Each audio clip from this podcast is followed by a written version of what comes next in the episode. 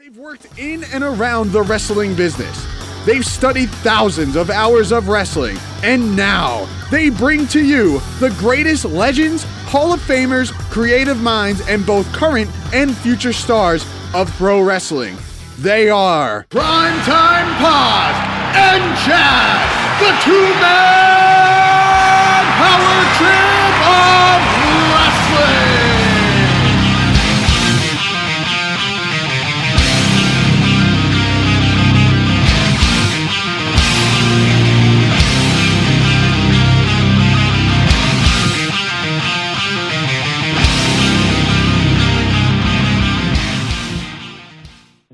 is the two man power trip of wrestling, and today's episode is brought to you by Spartacon, a Rebels convention hosted by the Red Serpents August 15th and 16th at the Blue Crab Stadium in Waldorf, Maryland. Please visit redserpents.com for more information. And with that being said, I am Chad, and as always, I am joined by my tag team partner, Primetime John Paz.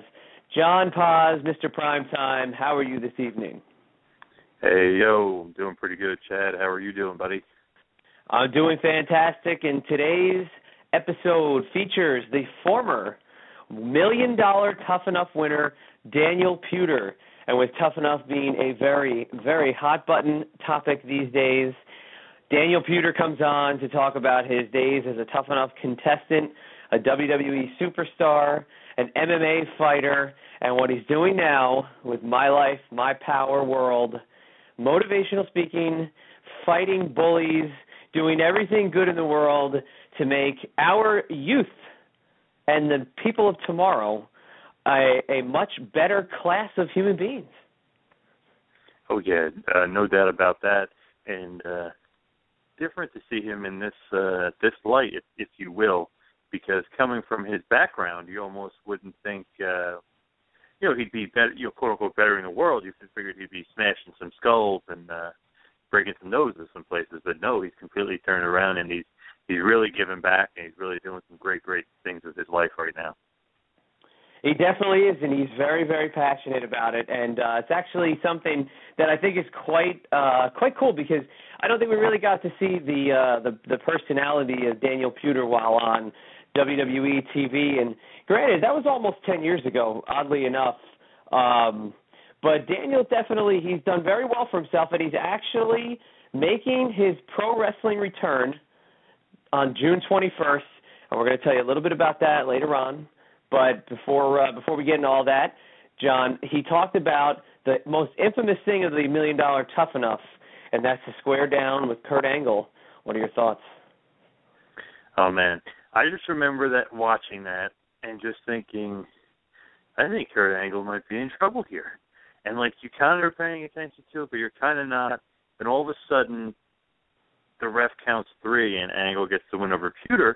But if you really, really focus in on it, uh, Daniels got the Kimura, the Kimura lock, one of my favorite holds ever. I love that. He's got it locked in, and he could possibly either break Angle's arm, or he could possibly make Angle tap from the Kimura. So I mean, just crazy to think about it, but that was almost uh, if he wanted to, and if he really wanted to go into business for himself, and he wasn't a team player, he could have made Angle tap, or he could have broke Angle's arm but uh, he didn't do it. But he's got a lot of MMA experience. He's got a great MMA background, and he used to train with Frank Shamrock. Yeah, that's uh, that's very cool. It's such a uh, such an awesome thing when you go back and watch it, and you see referee Jimmy Korderas uh, really call it on the spot to count uh, Puder's arms down for three very fast. Uh, to save uh, Kurt Angle, and it's uh, it's quite fascinating, and probably the story of a tough enough class that brought us the Miz, and brought us Ryback and brought us the Boogeyman. Oddly enough, uh, man who was actually disqualified from the Million Dollar Tough Enough for uh, maybe some tests and uh, some age restrictions mm. that he didn't pass or mm-hmm. something like that. But uh, I digress, and we move on. And actually, um, before we really get into uh, the meat and potatoes of uh, Daniel's return to wrestling, I'm not going to put you on the spot here, am I? But what was the oddest piece of Daniel Puder trivia that came out of this episode? No doubt about it was uh, the history that he had with the one and only Dave Meltzer. I was shocked to hear it, and and you'll hear how it comes out in the interview because I, I think it actually comes out pretty well. I think, but it's also kind of funny as well. And he's saying, um, Meltzer was like, "Whoa, you know, like what are you talking about? Like what? Like because I didn't know the background, so I'm just thinking like." I'm like, that's interesting. He's like, interesting in what way? And then, you know, obviously he gets into the story, into the background. He tells a story about how um, Dave Meltzer's wife played a big role in, in his um, getting into the wrestling business as well. There, that was my most interesting part. I thought that was quite a bit of not, uh, knowledge and quite a bit of trivia that I did not know, and I actually ended up uh, emailing Dave Meltzer about it, and he gave me a little bit more of the background of him and Daniel in the story. So it's very, very cool to know. But you'll hear the whole thing from Daniel himself. Well, if you could just share really quick, what did uh, what did Dave say? Oh, he uh, he basically was saying that uh, he's known Daniel since he was a young man. Um, they're both from the uh, San Jose, California area, and that Daniel was training MMA. And as uh, I think everyone knows, Dave Meltzer is the uh, godfather of journalism for not only re- wrestling, so you know, so to speak, the modern era of, of wrestling journalism, but basically the godfather of MMA journalism. And he was really good friends with Frank Shamrock from the AKA gym out there in uh, California, in San Jose. And Daniel Puder used to train MMA over there, so Meltzer and him obviously crossed paths, became friends, and uh, Daniel Puder, I guess, didn't know what to do, what he wanted to do, and uh, Dave Meltzer's wife suggested that he get into the wrestling business and try out for Tough Enough. You know, get trained. It's crazy. So yeah. basically, that, that's uh, crazy. Basically crazy, isn't it? Yeah, it's funny. I mean, like it really caught us off guard when you said it because it's just it, it's not that it's and I kind of think he kind of was taken aback by us being so taken aback, but it just it's a weird uh one of those weird you know things in wrestling that there's always some kind of uh link somewhere or another. But uh Yeah. kind of exactly. yeah, You kind really of, expect it. Yeah. Right. Well, now he left the wrestling business and he's coming back June 21st. My Life, My Power Entertainment. It's going to be a big pro wrestling charity event in Pasadena Convention Center in Pasadena, Texas. Daniel's making his in-ring return. He's teaming with Major Mark to take on Alex Chamberlain and former TNA superstar Jesse Sorensen. Uh, also on the card will be Angelina Love and Davey Richards. Uh, and uh, thanks to Daniel Puder, they will be giving us uh, two tickets to this event uh, to any listener. Uh, I'm kind of thinking of a diplomatic way to give these tickets away, and it's just listen, the first person in the Pasadena, Texas listening area that emails THT Chad, C H A D, Ian, I A N, B at gmail dot com. Again, it's THT Chad, Ian, B at gmail dot com. Tell us where you're from. Give us your name, your details. I'll tell you if you got the tickets, and we'll get you in touch with Daniel's people to get you said tickets. Um, and there you go. Enjoy this episode. But before we get into that, and before we get into Spartacon one more time, I just want to take a step back and uh, just want to mention very, very briefly um, the just absolute heartbreak and sadness that John and I both are expressing uh, to the family of. And uh, it was an absolute, like I said, honor. Um, kind of at a loss for words again, but I want to just thank uh, all the the people who were kind enough to uh, mention us in their pieces and their articles about Dusty, and uh, it was just very touching. But John, I don't know what else you have to add to that, but uh, it's just it's been a crazy week. Oh yeah, yeah. I mean, crazy isn't the word to describe it. It's been totally surreal. I mean, just the fact that we were able to uh, get Dusty on in the first place was just insane to us, and we were so excited, and it was great. And it was like boom, just like that, he was gone. It was crazy because he was, and we're not friends with him, or, or you know, we didn't really know him that well, besides being huge, huge fans of him throughout our career. But you know, when we had him on, he made us feel like we were like his friends. He was so nice, he was so humble, but yet, you know, with the Dusty Rhodes flair to him was a little bit of an ego. You know what I mean? Typical great Dusty. So it was so so sad to hear that, and then and to just hear him on on basically on Monday night when we talked to him, and he sounded so great. He sounded so young and so vibrant to hear just a few days later he passed. So condolences to the Rhodes family. Very very very sad to hear that, and the wrestling world lost a huge icon, a huge legend in the business, and yeah, tough times in the wrestling business right now. Very very sad to hear the passing of Dusty, and uh, it makes it even more real the fact that we literally just talked to him, and it was, like I said before, a total, total honor, and what a privilege it was to be his last interview, and, it's just unreal, uh, you know, that that was our chance to, you know, to get him on like that, and just heartfelt condolences go out to the Rhodes family. Without a doubt, and we mentioned uh, the Mount Rushmore professional wrestling, and uh, give me the chisel and uh, point me to the rock because I'd start chiseling Dusty's face in there right now because uh, he deserves it, and uh, we really we're gonna miss him. But with that being said, we're gonna get back into the serious portion of the program. And that is that today's episode is brought to you by Spartacon, a Rebels convention hosted by the Red Serpents on August 15th and 16th at the Blue Crabs Stadium in Waldorf, Maryland. Please visit the redserpents.com, excuse me, redserpents.com for more information.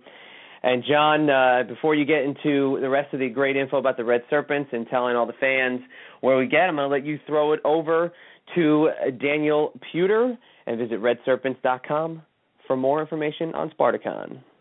Oh yeah, Spartacon. The best part, in my view, of Spartacon will be the Spartacon Marketplace, which you're going to have booth after booth after booth of unique, creative, and handmade products from vendors who are just as passionate as the people that are there. I mean, just amazing. I think that's the best part when you go to these big events is the merch tables, is the vendor tables.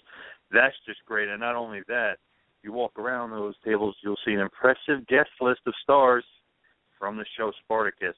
So you'll want to check those merch tables and those vendor tables out. That is great. And in addition to all that, for those that are traveling there to the special Spartacon convention, there will be a Spartacon discounted rate at the Hilton Garden Inn and also at the Hampton Inn. Both of those hotels are in Waldorf, Maryland. You can get more information on all things Spartacon at redserpents.com. Again, that is redserpents.com and that is Spartacon, August 15th and 16th in Waldorf, Maryland, at the Blue Crab Stadium. One more time, please visit redserpents.com. And now for some TMPT business, the two man power trip of wrestling. Please subscribe to us on YouTube. Please subscribe to us on iTunes and leave a review. Leave some feedback. We would love to hear what you think. Also, check us out on Facebook. You can like us there. Got a lot, a lot of new pictures and stuff up on uh, Facebook, and I think you'll really enjoy that. Also, please check us out on Twitter, on the Twitter machine, at Wrestling Pal and at Two Man Power Trip. Also, cannot forget about the website, tmptofwrestling.com. That is tmptofwrestling.com. Please, on the upper left-hand corner, please click on the Amazon link. Check that out. Do all of your Amazon shopping through us. Now, if I could please send you along to a great interview we did, a lot of great stuff. If you want to hear all about Tough Enough, you want to hear all about Dave Meltzer, you want to hear all about Kurt Angle, all about the WWE, and all about how the million dollar Tough Enough wasn't a million dollars and how it was a big scam, well, listen up to this show because the great Daniel Puder is next. Please enjoy. No problem. Joining us on the line tonight is a man who will definitely ring a bell when we talk about the topic at hand, and that is the million dollar Tough Enough winner. He's an uh, undefeated mixed martial artist, and he's also the founder of My Life, My Power, uh, My Power World, an anti-bullying and youth development program. We welcome Daniel Puder to the two-man power trip of wrestling. Thank you so much for joining us, Daniel. Hey, thanks for having me on tonight. How you guys doing? Doing very well, doing very well. So, you know what? Tell us about my life, my power world, because anti-bullying is obviously a very, very hot topic, and uh, definitely with your background, I would love to see how you present yourself uh, to an anti-bullying campaign. Tell us all about it. Yeah, so so there's there's a lot of campaigns, like you just mentioned, campaigns out there. There's a lot of campaigns, and there's uh, there's very little solution. So a campaign like the war on drugs or anti-cigarette campaigns actually cause more of whatever they say don't do. The subconscious recognizes the the word of when you say don't do drugs or don't bully. It recognizes the bully word or the don't word or the uh, the, the drug word, but the don't just goes through your brain. So what's very interesting is is we created a systematic approach where we go in and we train anywhere from uh, five to a hundred, hundred fifty people at a time, which are law enforcement, educators, parents, um, uh, community members, and we help them understand how to create intrinsic motivation within kids and build their personal brand while uh, helping them understand where they're going, which is the vision, why they're going there, which is a purpose, and then creating a mission to get there. So goals and tasks and that sort of thing. And so most people go in and tell people facts like don't bully, but the the problem is is that they're never solving the root core of what's happening in their life. So if you just go in and say one specific thing and don't, have a follow through or follow up, it's kind of like if you went to the gym for one day, would it change your life? Probably not. But if you went one day for a year or two years, it'll completely revolutionize your body. So we had something consistent where it's year round, it's in school settings, and how I got a part of it was when, when I was uh, a kid, I was picked on and bullied because I was in special ed, because they said I had a learning disability, and the challenge is, is that uh, I believe it's a learning different because we all learn differently, and if they were to actually help us learn um, how to learn and, and show us the right ways of how to learn, then we would be uh, better students. But but school's only really made for one type of person, um, and so I'm more of a uh, visual and a hands-on learner than a book learner. Um, and so I was picked on and teased and, and bullied uh, when I was younger, uh, everywhere from about kindergarten all the way through about you know junior year of high school. You know, to some extent, not as much in high school, but it still was there. And and so I, I decided to get on TV and, and stand up for some kids, not knowing that four and a half years later I would be running an international uh, youth development program. And uh, it's been uh, it's been amazing. It's been a success. We have some amazing backers, uh, financial backers, foundations, corporations, and we're just building. You know, definitely uh back, you know, I think we were around the uh the the same age and back when we were growing up there weren't campaigns or organizations uh, that focused on anti-bullying, and I think it kind of let it accentuate itself rather well, you know, in, in the days where we were growing up. But what was it specifically uh, when you decided to to found your organization that you decided that this was where I wanted to focus on in helping kids maybe get over some of those humps and hurdles that they definitely experience at that younger age? You know, and and I think it's a bigger picture than just the younger age. I'll throw you out this. Um, the uh, the United States of America is is very good at being number one. Um, we are number one in prisons, number one in pharmaceutical drugs, number one in divorces, number one in old folks' homes, and those are not good number ones. Now we're number one in military too. Uh, we have the biggest military in the world. Even the next, I think it's 19 or 20 countries combined have the same size as we do. So um, we are as a country um, we have more um, ability. You a person has more ability to do what they want in life, build a company, become a doctor, go to college, whatever it is they want to do, they can pretty much do. The challenge is is that we are bringing up the next generation of kids who is a give me attitude. They're lazy and they don't care and it's 100% based upon one specific thing, which is families. And so our families now, a lot more people are divorced, but the national average is three minutes of undivided attention with a parent and a kid per day. So think if you were trying to start a radio show in the beginning and you only had three minutes of undivided attention from your mentor to start it, you'd be like, uh, how do I do this? And you wouldn't be as successful as people that are getting a couple hours a day. Um, the other thing is parents don't know how to parent um, to the best of their ability because they're not taking parenting courses. Most times, from what I've seen, and, and all the parenting groups that I that I work with around the country, um, they tell kids. Most parents, you know, a kid wants to be a football player, a pro wrestler, this, that. And most parents say, "Well, what's your backup plan?" And so in the kid's mind, it really discourages them because they they're they're they're thinking to themselves, "My mom doesn't think or my dad doesn't think I can do this in life." And so what we do is we really help the parents understand how to how to map that out. Um, but it's it's it's really that you know, the bullying is a offshoot of family, you know, family love and attention. Um, you know, a lot of the time, they, a kid bullies another kid based upon he's being hurt.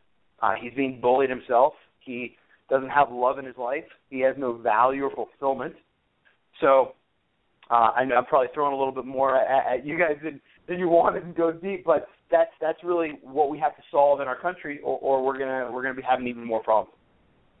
No, I agree with you uh, 110% on everything you just said because uh, that's definitely uh, you know the same feelings that I have on both of those topics that you just uh, you just hit on. But let's uh, let's talk about Sunel, the career path that you were on originally, and that was you know in, in combat sports and, and also you know getting into professional wrestling. Tell us about how you decided back then what was your path and what led you to go where you started your career off with. Well, 16 years old, I started my career off by getting myself put in juvenile hall uh, because I got into a fight. And I got into a fight because a kid was picking on me to the point of, um, you know, I got into a fight and, and I, I beat him up and um, went to juvie. Figured it wasn't too much fun to sit in a box, and so a couple months later, I went down to American Kickboxing Academy and and um tried to figure out how to train you know train there because my parents wouldn't pay you know they didn't want to pay for me to get beat up all the time right? So right. Javier mendez and frank shamrock back in the day coached me and and um and uh and so i i just started that's how i started off. I, you know i needed some some place to get my frustration and, and aggression out and uh and that's that that's what did it. Um i was in wrestling i started wrestling when i was twelve and you know, my buddies and I, Kyle Kingsbury from the UFC is one of my best friends from eighth grade still today. And uh, you know, back in the day we watched wrestling at his house and and so, you know, we grew up with the sports, the football, wrestling, MMA started up and and then uh and then, you know, I got an opportunity through Tough Enough to to be able to do it. I was I was going to college at the time. And I uh it's funny cuz some educator out there is going to listen to this next part. I, I dropped out of college uh, to to follow my dream. And so uh, haven't gone back. Um, and uh, I just uh, went after WWE. You know, it, it's funny because I don't think I've ever said that actually uh, on a radio show, and and that's that's the biggest part is is is college is supposed to to to educate you for your dreams in life. Um, so I followed my dream, and and I was going back and forth with MMA, pro wrestling for a few years, and officially June this year, I'm going to be going back to pro wrestling. Oh wow, that's awesome, and uh, we'll definitely get into that, and we'll definitely definitely get into tough enough. But one thing you said that really stuck out was uh, your MMA career and American Kickboxing Academy, which is awesome. And you said legendary names like Frank Shamrock and Javier Mendez. What was it like training with those guys? Were you like um maybe a little starstruck at first, or were you comfortable? I, you know, I I I guess I was I I just got my my my butt whooped all the time. So I don't think you can be starstruck when you're getting your butt whooped. Like I I don't think I literally. I mean, they would they would throw. Fr- I'll just give you an example. I'm gonna post a video this week, uh, this coming up week, and it was funny because Javier Mendez talks in this video. There's a guy that fought Mike Tyson um, when Mike was knocking everybody out in the first second round, and this guy um, went to like the fourth or fifth round, something like that. And it was funny because he stops coming to the gym, and Hav tells the story, and he starts laughing at the end because he he literally I go Hav, why isn't he here? And I was like 16 or 17 years old, and he goes, man, I don't know. And next week I show up, and the guy's still not there, and I go, is he okay? And he goes, oh yeah, he just got tired of beating you up. and so so literally these guys would pummel me. I'd hit the ground, I'd hit the mat, or I'd just take a beating, and I'd keep going. It was very challenging. Now, you, when you were actually, you know, when you were fighting in MMA, you actually had an 8-0 record, I believe. I believe I'm correct on that. And you fought yeah. for Strike Force uh, about four times. What was it like being in, you know, a somewhat big promotion like that and being undefeated and almost, um, I'm not going to say not following up with it, but almost like why did you stop with MMA given the fact that you were undefeated and you actually were in a big time promotion? Yeah, I had some. Uh, I had some. um uh, challenges uh, with contracts that uh, that I can't talk about, but because uh, okay. we have NDA signed now. But uh, I went through some challenges with that. Went to another company. Uh, fought for them a couple times in LA. Um, I also fought for Bodog once in Costa Rica and then X1 in Japan. Um, so it was it was great because I, I really enjoyed the fighting. I, I, I like both.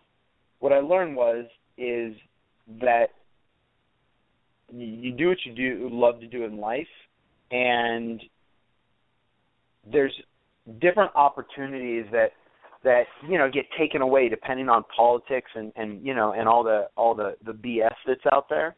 And so I've I've got jacked on a couple contracts and I've I've seen that.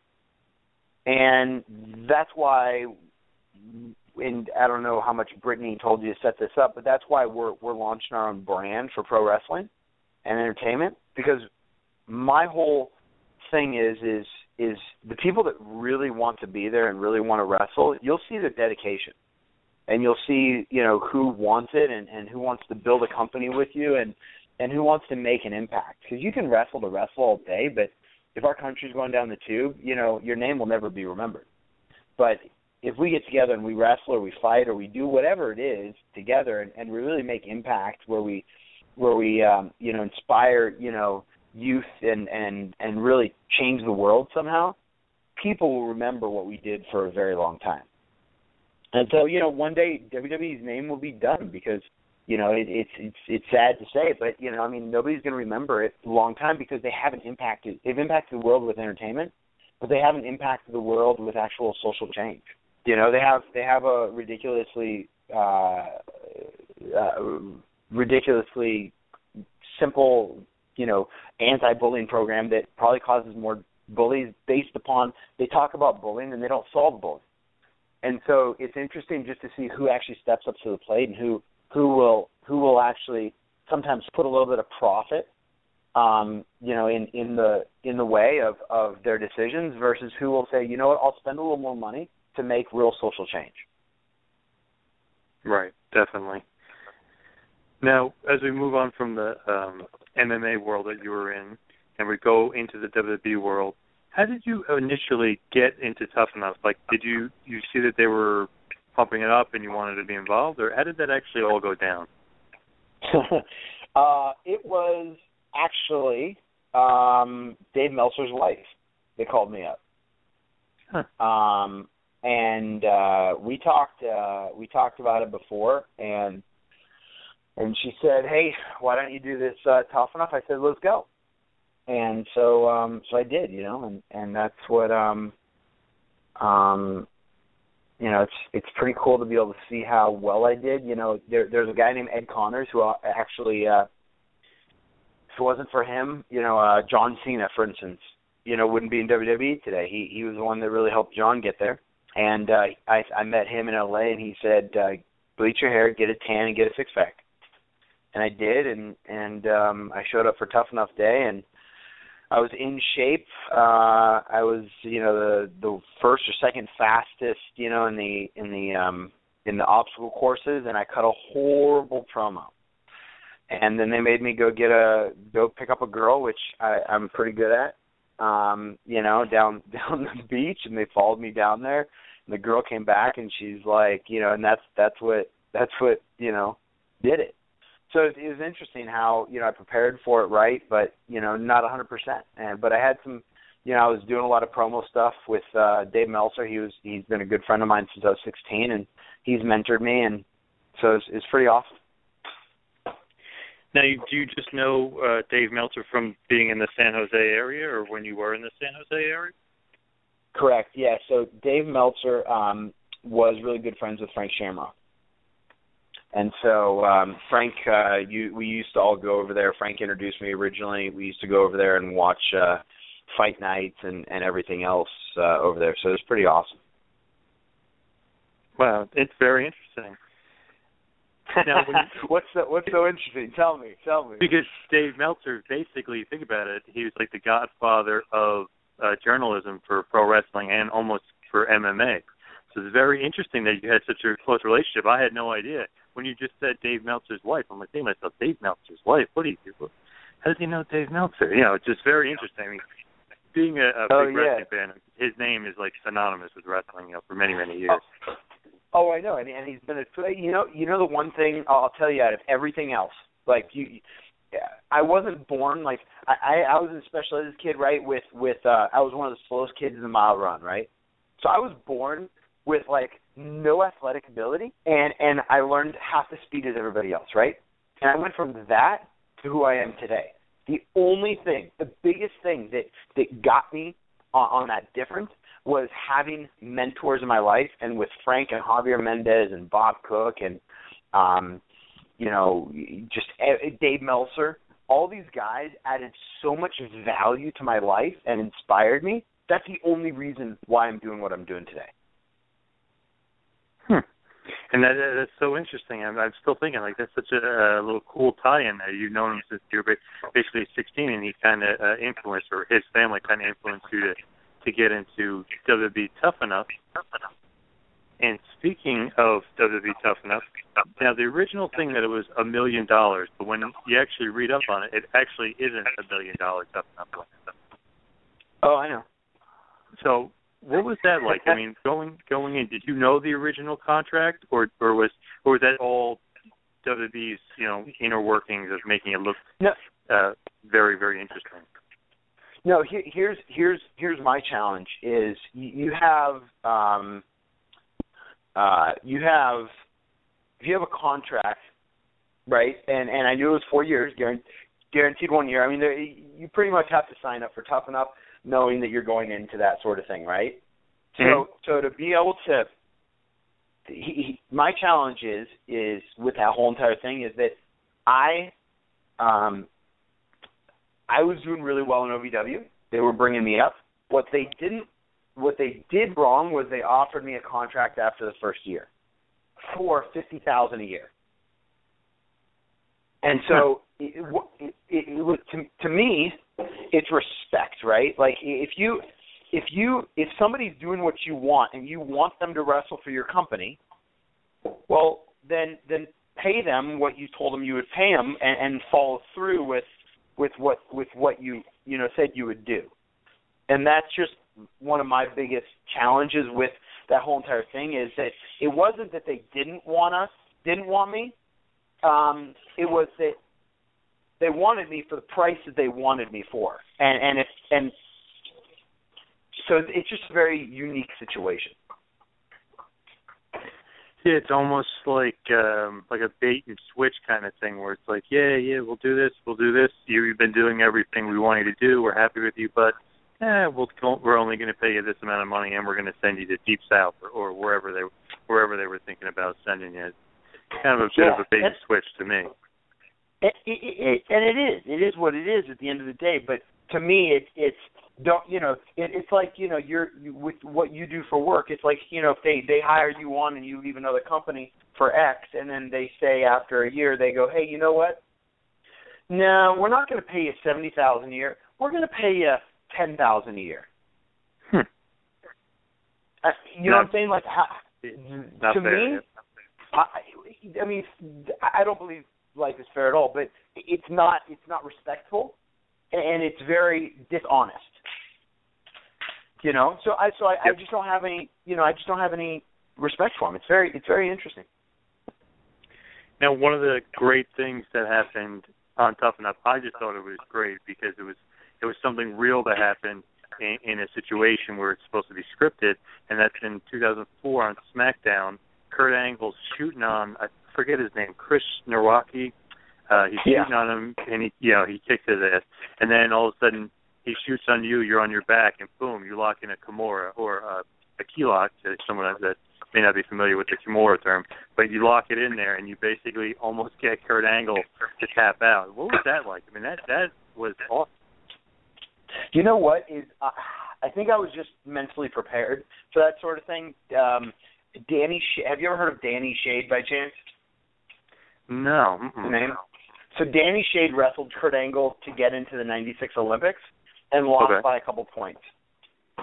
So Danny Shade was one of my coaches, and you know those top guys, they're all that good. They're they're you know, it's whoever's day is you know whoever whoever gets a good day gets the day, right? I mean, like when you're at that level, it's just everybody's the best. Uh, so Danny um, basically had whooped me a bunch back in the day, and so I figured, hey, you know, I mean, Kurt can't be that much tougher than Danny, you know. So I've already gotten whooped. Let's see, let's see what I can do.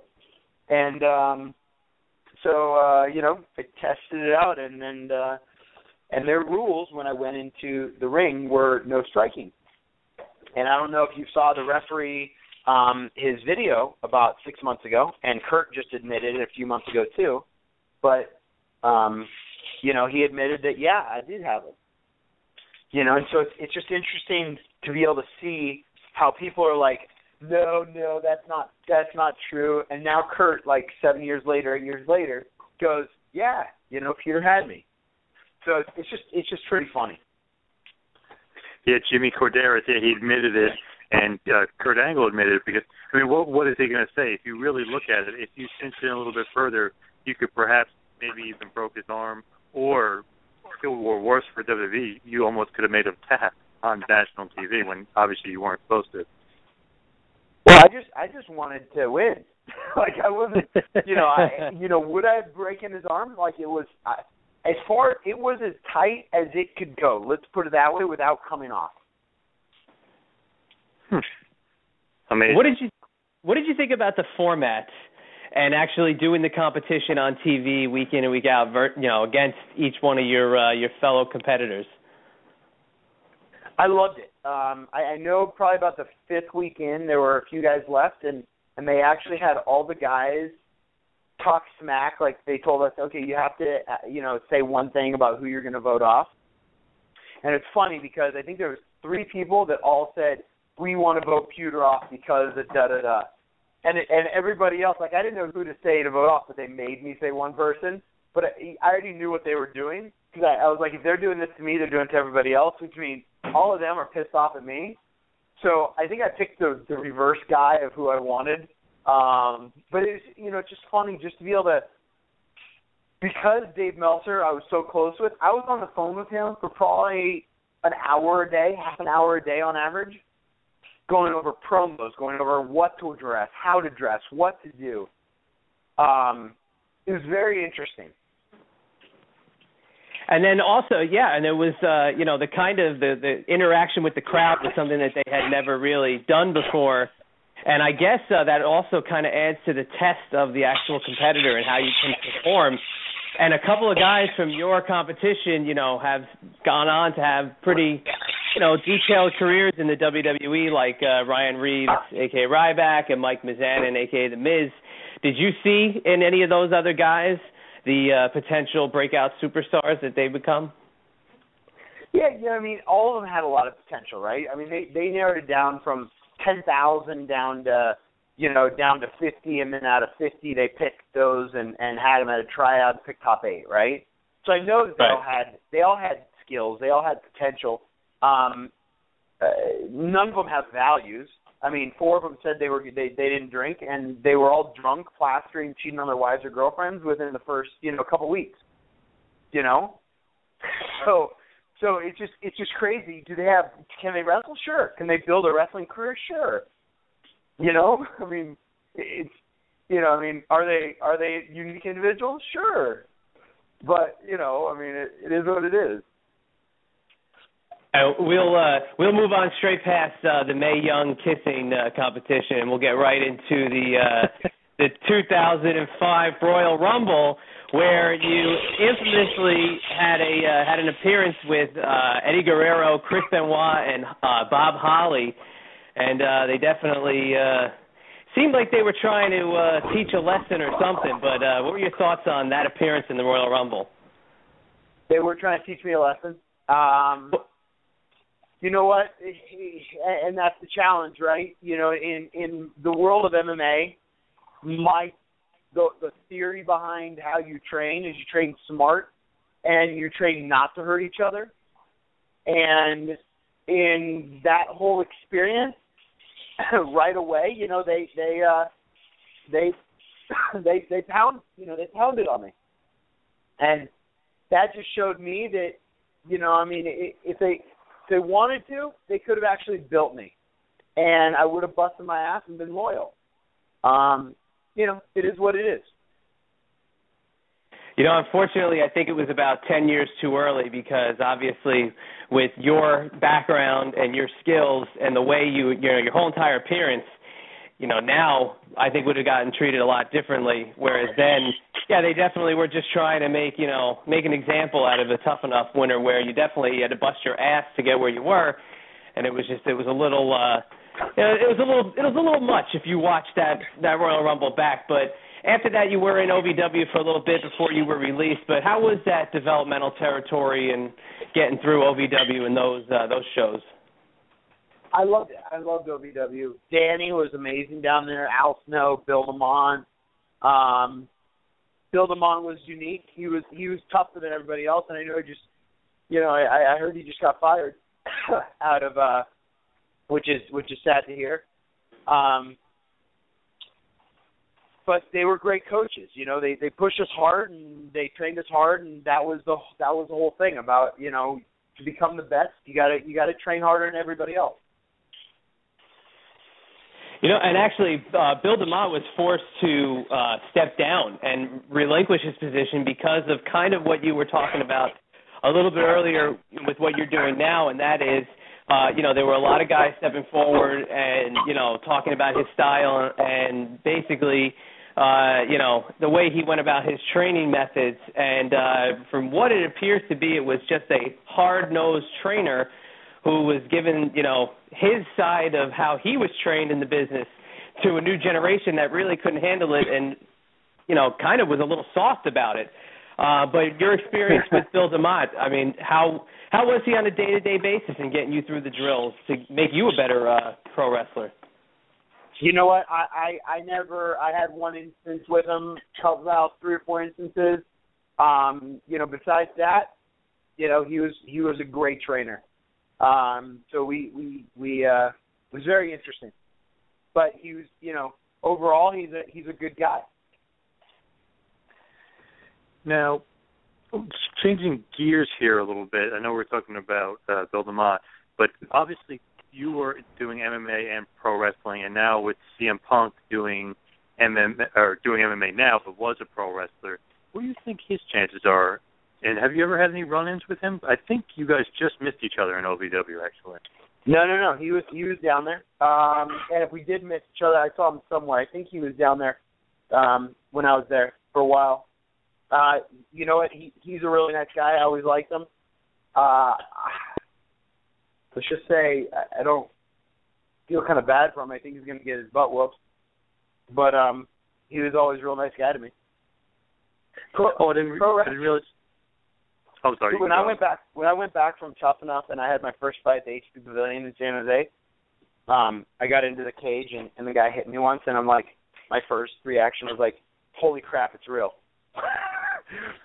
so, so uh, it's it's it, it's a big difference, you know. I mean, it's a huge difference on on on you know on just everything. Do you think that they'll give him like a real opponent the first time out? Or do you think they're going to like give him you know somebody soft that hopefully they can build upon? Um, I, you know what? Even if they do give him somebody the first time he can build upon, what is he going to do the second and third time? You know, I mean, it, it's it's a no joke sport. You know, I mean, it's it's it's it's different than pro wrestling. If you don't win, you get really smashed. So, oh, I don't know. I, I hope he trains right for it. Now, he made a certain company, independent company, very famous and kind of put him on the map, so to speak, along with a couple other guys. But you ended up being there, which was kind of a shocker to me. It was Ring, Ring of Honor you made your debut in 2007. A little bit of a shocker to see you on there, but it's really, really cool. And uh, they kind of did something a little bit different with you. You had the thousand dollar submission challenge. Did you enjoy your time in Ring of Honor? I did.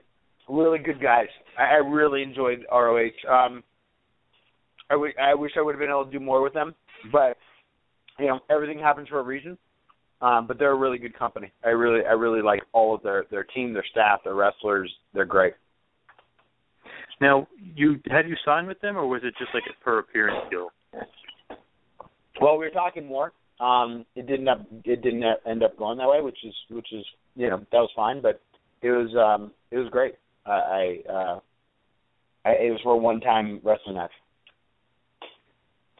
And you actually uh, wrestled Claudio Castagnoli, right? And uh, who's actually uh, Antonio Cesaro right now. Is he doing good now? I haven't I haven't I haven't watched in a while. Is he doing good?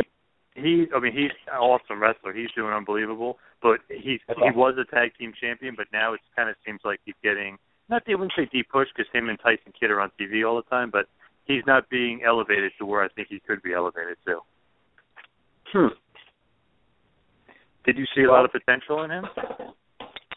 Yeah, he was a great guy. He was really nice. Um good good worker and and um I definitely enjoyed working with him when I was out there. Now you also wrestled for New Japan Pro Wrestling and you wrestled one of the greatest wrestlers alive, and especially one of the greatest wrestlers going right now, is uh, Shinsuke Nakamura. What were your memories of working with him? Okay, so funny story. Um, Shinsuke, when I was 17 years old or so, came to America with a guy named Brian Johnston, who was one of my coaches. Brian used to wrestle in Japan, and he fought there too. So Brian brought him into AK, and we were actually training together when I was that young. Oh wow! Come roll forward ten years, and he's a superstar in Japan. Is that crazy? Wow, that is crazy. Huh. What a small world. And yet, literally, he's probably, if not the best, he's one of the best wrestlers in the world right now. He is such a dynamic guy. Um, his his personality and, and everything else. When I was over there, I got to tag team with him on a bunch of matches. Just just just a really amazing guy, wrestler, personality, everything. Which that that is that's unbelievable. That's another cool story. I mean, first you had the Dave Meltzer story, which is cool, but this is even cooler. Nakamura, wow, that's awesome. no, the Dave Dave Meltzer story is the best one out of everything. I'll say that right now. Although, um, looking at another match you had, uh, you beat Honma, who's one of the most over guys in New Japan Pro Wrestling now. The crowd absolutely loves him. And a few years ago, you actually got to you know face him and you actually beat him. You know what? He's a rock star too. Um, the New Japan team, those guys are such hard workers. Uh, when I was over there, my last tour I did 18 days in uh I did 15 shows in 18 days, something like that. It was a tougher schedule in WWE. Um, just just great guys, just every single one of them. You know, I, I love I love the food, I love the culture over there. Um, I, you know, I've I've been blessed with the ability to to really push myself, and and that's given me a lot of opportunities. So it's, it's pretty great. Yeah, it's pretty cool. You've been able to wrestle Nakamura, Honma, and then if you look back in some of your OVW matches, uh, a guy that I love, a great wrestler, was Brent Albright. You got to wrestle him. But do you have a favorite match, or maybe favorite matches throughout your career that you've been able to have? Hmm. Well, I trained. I did a tag team uh, match with um Randy Orton when I was in OVW. Um, I uh I worked with um you know, out of all the matches, oh, who would be the favorite? I, I would say the, the favorite tour I did was with uh, Shinsuke. That was that was pretty awesome. Um, I'd say the matches were great. I'd say my I, I, I favor the training uh, more because I was trained by more guys in WWE when when I was there. So after I won even tough enough, I went back and I'd help set up the ring still, and and I did all that stuff. It was you know it was about you know, I, I was really into that sort of thing, and and um, and uh, a lot of guys that went into the ring, and Holly and those guys, they would just they would just run me, and and I, I would try to learn as much as I could. I would guess Nakamura was probably your favorite opponent of your career as well. Um, Yeah, I would say if I could wrestle him. Did you see the main event? Was it New Year's? Was that the big match that he was just on? January fourth, he fought uh, Kota Ibushi. Amazing Dave Meltzer five star match. yeah, I would have to say if I could wrestle him in some in an event like that, that would be that would be uh that'd be pretty sweet. That would be awesome in the Tokyo Dome too, which that, that would be very very cool. Of course, you guys want to come? Let's do it. I'll sign up for it tomorrow. I'm ready. now, obviously, MMA fighter as well. You're eight zero. Do you have a favorite fight that you can pick out? that you really, you know, put your stamp of approval on as your favorite? I have to say my fight in Costa Rica. Uh, went against undefeated guy. He looked out of shape, but I I didn't get fight footage until probably about a week before the fight, two weeks, maybe two weeks before the fight, and he was beating the hell out of these guys. Um, I I kicked him in the head first round, dropped him, and uh, jumped on him and started smashing him. And um, I'm pretty glad it it went that fast. That was that was good. You know, he was undefeated, and he left defeated, and I'm still undefeated. Yeah, totally. I mean, well, that's that's pretty awesome. And uh actually, you know, before we let you go, uh we would like to end it with a where do you see yourself in 5 years uh question, but I got to say more based off of uh my life, my power world. Where do you see my life, my power world in 5 years and after what you've done with it so far, where do you see it going? Well, I'm wrestling like four times four times in the next year. Uh, June 21st in Houston. If you guys want to come out, love to get you some seats. Um, and then we're wrestling in LA, um, uh, and then uh, in I think September 12th, and then in uh, Florida in uh, November 14th, I think. And then we're going to be doing a, a big show beginning of next year, which is going to be interesting. Um, but I, I see us growing in school districts. I see us helping uh, people get to where they want to go in life. Because a lot of the time, the big thing is, you know, you don't know what you don't know, uh, and that's that's the biggest challenge of life and so, unless you have the right guidance or the right um, uh, perspective, then it's very hard to get there. And, and so, um, I think we're going to help more and more people. Uh, and I, I, if anybody ever, you know, wants to go through our program that's listening to the show, you know, just go to um, mylifemypower.org, shoot us an email, and say you've listened, and and I'll give you our, our program for free online. And uh, so it's it's pretty cool to be able to see how to get to your dreams, your goals. So I, my goal in five years would be I want to be in front of probably about about 20% of this country's kids from K through college um, uh, per year, which would be about uh, about 15 million kids uh, per year, and we'll just grow it from there. You know, in 20 years, I'll, I'll be you know we'll be in every single school in the country, and we'll we'll rebuild this country to to what it what it is and what it should be long term. Definitely, that's awesome. That is a, that's a hell of a goal. And uh, please, again, just tell us where we can see your your your matches coming up, and also uh, any other plugs that you want to get out there, uh, Facebook, Twitter, any place we can find you. Yeah, everybody can just Google me, Daniel Puder, My Life My Power. But if you we just we haven't even officially launched it yet. You're the first person. Uh, uh, it's My Life My Power Entertainment.com, and that's where you can see the the matches coming up. We're going to be throwing on all the wrestlers there this week.